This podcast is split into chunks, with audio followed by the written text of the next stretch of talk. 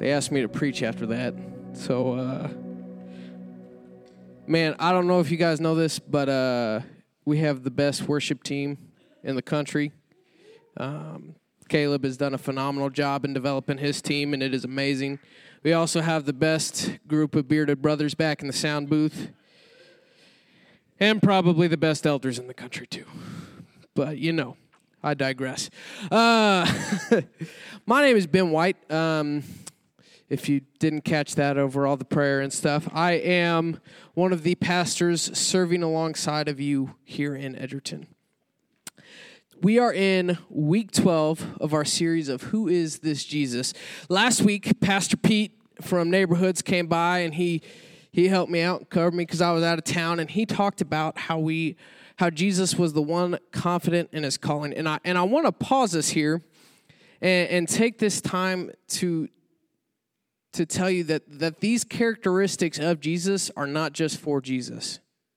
Right? We are we are a reflection of the Messiah. We are a reflection of Jesus Christ, made in the image of God, which means all of the the one who is are statements that can be said about us as we walk confidently in obedience. So, today we're we're talking about how Jesus is an intentional teacher. Uh, we're, we're starting out and we're getting into Jesus' parables. And um, if, if you haven't heard or, or understand what parables are, they're, they're these stories with hidden meanings in them, right? So they can be taken at face value. But if you take a parable at face value, you miss the mystery that Jesus puts in there. It's, it's almost like uh, if you have a spouse that asks you to go look for something uh, Hannah asked me to look for stuff. Hannah's my wife. Uh, she asked me to look for stuff all the time, right? And and I consistently go to her and tell her I can't find it. And the one question she asks me before she gets up and looks for it and finds it is, "Did you look with your hands?" Right? It's a common question. Guys tend to just scan the area. Oh, it's not here. Hannah's like, dude, you open the fridge, there it is. Right? Like, use your hands. And and the same can be true about parables because when, when Jesus starts talking about parables, we're actually going to start in the middle of our passage today at verse 10, Mike. And he says, And when he was alone after he told this parable, those around him with the twelve asked him about the parables. And he said to them, To you has been given the secret of the kingdom of God, but for those outside, everything is in parables that they may indeed see but not perceive, and may indeed hear but not understand, lest they should turn and be forgiven. Right? And so what what Jesus is mirroring here is the same passage in Isaiah 6 9, where he says, And he said to them, said, God said to Isaiah, Go and say to this people, keep on hearing, but do not understand, and keep on seeing, but do not perceive. And, and the reason that this is, is when, when the prophets were in town, they spoke plainly, plainly, plainly the truths of God. I'm all tongue tied after that, man. Got me thrown for a loop. They spoke plainly the truths of God, and the people refused to hear them. They refused to repent, they refused to turn, and they refused to acknowledge the ways of God. And so, what Jesus is quoting here from Isaiah is he's saying, dude, I'm not just going to give them a free ticket to heaven. They've had that. They have had every chance to listen to what they to what's been said. And so the purpose that Jesus had with the parables was not to blind the people to what they were supposed to be looking for. Right? Jesus knew what they were exactly what, what exactly the point of the parable was, just like Hannah knows the exact place of the condiment that she sent me to go find in the fridge, whether I can find it or not. But he used the parabolic method to make them look again, to do a double take, in hopes of them looking and finding the truth. Jesus wasn't just a great storyteller, he, he, was an intentional teacher who spoke spiritual mysteries in tangible ways. Right? And so let's let's dive into this this first parable that he says. In in verse 1, Jesus and, and he began to teach beside the sea, and a very large crowd gathered about him, so that he got into a boat and sat in it on the sea. And the whole crowd was beside the sea on the land, and he was teaching them many things in parables. And in his teaching, he said to them, Listen, a sower went out to sow. And as he sowed, some seed fell along the path, and the birds came and devoured it. Other seeds fell on rocky ground where it did not have much soil, and immediately it sprang up, since it had no depth of soil. And when the sun rose, it was scorched, and since it had no root, it withered away. Other seed fell among thorns, and the thorns grew up and choked it, and it yielded no grain. And other seeds fell into good soil and produced grain, growing up and increasing and yielding thirtyfold and sixtyfold and hundredfold. And he said to he who has ears, let him hear. And if you're just looking at this part and not looking at anything else, when Jesus describes the parable, you think that's a great story. I know jack squat about farming Jesus, but I appreciate it, right? And and and, and the reason I say that is, is because if you're not looking for the spiritual truth with the key that Jesus gives, you miss the whole purpose of the parable. Right? So without without the key that we find in verse 13 or 14, he says, "The sower sows the word." Without that one sentence, the whole parable is just a tangible story about how we should farm.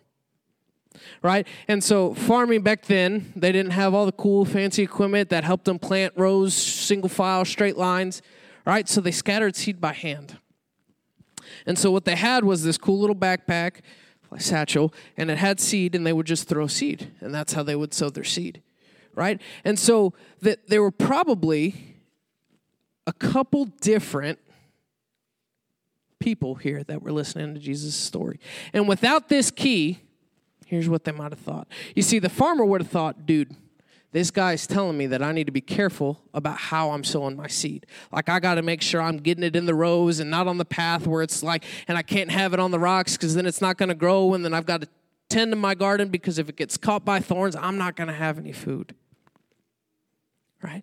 The politician dude, he's telling me that I need to make a farm education program so that I can teach farmers how to do farming properly, and it's going to help my reelection campaign, right?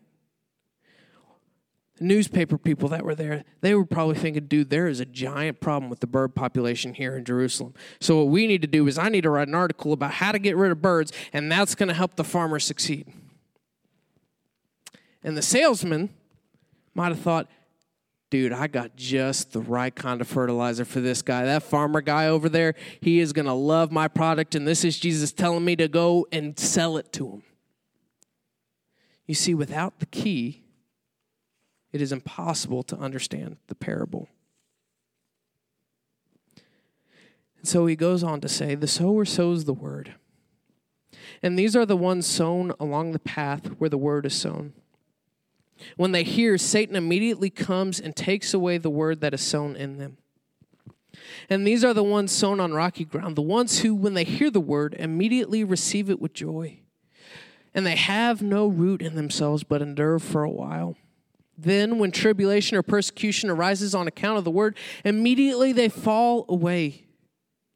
And others are the ones sown among thorns, those are who hear the word, but the cares of the world and the deceitfulness of riches and the desires for other things enter in and choke the word, and it proves unfruitful. But those that were sown on good soil are the ones who hear the word and accept it and bear fruit thirtyfold and sixtyfold and a hundredfold. Without understanding the key, it is impossible to apply the parable to spiritual truth. Right? And so in the Bible, the, this mystery of the word or the sower isn't something that we can just figure out. It's like when, when you hear somebody say, Oh, Jesus loves you. Great. I got that. It's in my head, right? What do I do with that now? Biblical mystery is something that you would not know unless God revealed it to you. You cannot understand the parable without divine revelation right? And so in this case, the disciples' divine revelation was actually Christ himself explaining what the parable actually meant. But Jesus didn't just tell that parable to them, he told it to the crowds, right? So he was throwing seed all over. And he knew where it would land, and he knew who would go searching for it and who wouldn't. In the biblical sense of the idea, you may know exactly what a mystery is. You can understand the mystery of God's love and how he died for you on the cross. Yet it is still a mystery because you have not known it unless God revealed it to you. Until it hits home as a spiritual truth, it's just some guy that died for you because he loved you. What the heck does that mean? And a lot of us might be able to find out which soil we are in this parable. I know this season for me, the past six months has been one where I feel like I'm just being choked out by everything. Right? I've got jobs to manage, I've got family to manage, I've got a new baby, and he's crazy all the time, but he's adorable, right? And and I'm trying to figure all that and balance out budgets and everything, and it is exhausting. And it is like at the end of the day, it's like, dude, I don't even have time or the energy to pray, right? And so some of you might be in that where in that place too where, where you're just being choked. And the thorns are putting pressure on you on different places. But that's the great thing about having the great farmer. Is he is able to uproot your plant and take care of you and not get you crushed by all the thorns and put you in the right pasture. And I don't know if there are any new believers in here today, but I want to talk to you too because it is so easy as new believers to get excited for the word and we're going to go gung ho and we're going to go take lives for Jesus. You don't not take lives for Jesus. That sounded bad. Um, go go tell people about Jesus, right? And then there's a hiccup or a bump, and your purpose and your vision and everything is being questioned because of that one bump, and you begin to fade. Right? If you are a new believer in the room, get with somebody. Dude, God didn't sow one seed at a time. He literally took handfuls. That's how farmers do it. They sow seed together so people are grouped up around each other. Right? Get with somebody so that you don't become like the plants that have no root and, and are burnt out. And then, for all those of us who have been trying to plant seed on the path, right? I, I think of the illustration of the guy taking a chop at a tree, right? And it's a big tree and it takes a while, so you probably get your buddies around and all y'all are going to town swinging on this tree. But only one guy gets the chop that makes the tree fall. And all the others get to watch. And so you you might be sowing this seed on somebody and you're like, dude, he is not getting it. He's a freaking whatever, man. I don't know why he can't understand that Jesus loves him and he can't get it in his head. Don't give up, right? The devil's going to do everything he can, send every bird he can to take that seed off the path. But our job is to keep sowing the seed. Right? And we go down to to verse 33 and 34. I didn't put 33 in the notes. I apologize. But it says, With many such parables he spoke the word to them, as they were able to hear it. He did not speak to them without a parable, but privately to his own disciples he explained everything. Right? And, and earlier it says, those around him with the 12, which means there, there's probably more than 12 people that are learning the spiritual truth to these parables. And Jesus didn't just he, share it with the crowd right? Because, excuse me, he wants us to search. Right? He wants us to get to that spiritual truth and that insight that only He can give them to discover what it is He's talking about. Next week, we're going to talk about the kingdom of heaven, right? And how, how Jesus shared parables of the kingdom of God. You can't get that unless you have the spiritual key of what God is talking about. If you miss the key to a parable, you miss the point of a parable. And not just parables, but it's like when you when you tell your kid not to touch a hot stove, right? The idea behind it is that hey, you're going to touch a hot stove and you're going to get burned, right? Subconsciously, I believe the principle behind it is I'm trying to teach you obedience. Right? I want you to obey me because I love you and I have your best interests at heart. And that's the same principle that Christ is using with the parables. And so as we end today, I'm going to invite Caleb back up. He's going to rock us out. I want, I want you to think about this. Without the key, the spiritual key that God gives us to unlock these parables, it is impossible to understand the mysteries and apply it to our lives. Without the key, the spiritual revelation, the mystery remains a mystery. And so I want you guys to think about any mystery that you have or any question that you have right now. Maybe it's about God's love. Say, God, I really don't understand your love for me or why you would love me. Maybe it's about your marriage. Like, God, what is the point of this marriage? Right? When you start asking the questions and double taking and doing double takes on just the face value of things, you start to get to the deeper truths. Which leads me to my next point is are you looking with just your eyes? Or are you willing to use your hands also? Right? If we're taking everything at face value, we're just like the farmer, the politician, the newspaper reporter, and the salesman. That's a great story. Here's how I can physically apply it and better myself. But if we're we're using our hands and we're using our, our mouths to question and our ears to listen, right? The disciples went and they said, Hey, what is the point of this? Says, dude, the seed's of the word. Jesus was intentional about who he shared the mystery with. And in turn, we get to have the same intentionality on who we go and sow to. So let's pray, church. We've done a lot of it, but prayer is always good. God, we uh yeah, we thank you. Man, we thank you for for being intentional with us and revealing spiritual truths to us that we would never have known without your revelation.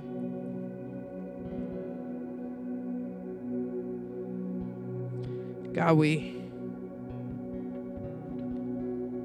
We thank you for everybody here. Whether you're new, you're old, you've been coming for two weeks or 20 years, man, you put everybody here for a reason, Jesus. So we praise you for that. And God, we thank you for the, the blessing that you are going to put on tonight, on summer nights. God, and how great the harvest is here in Edgerton and the seed that you're sowing. love you and praise you. Amen.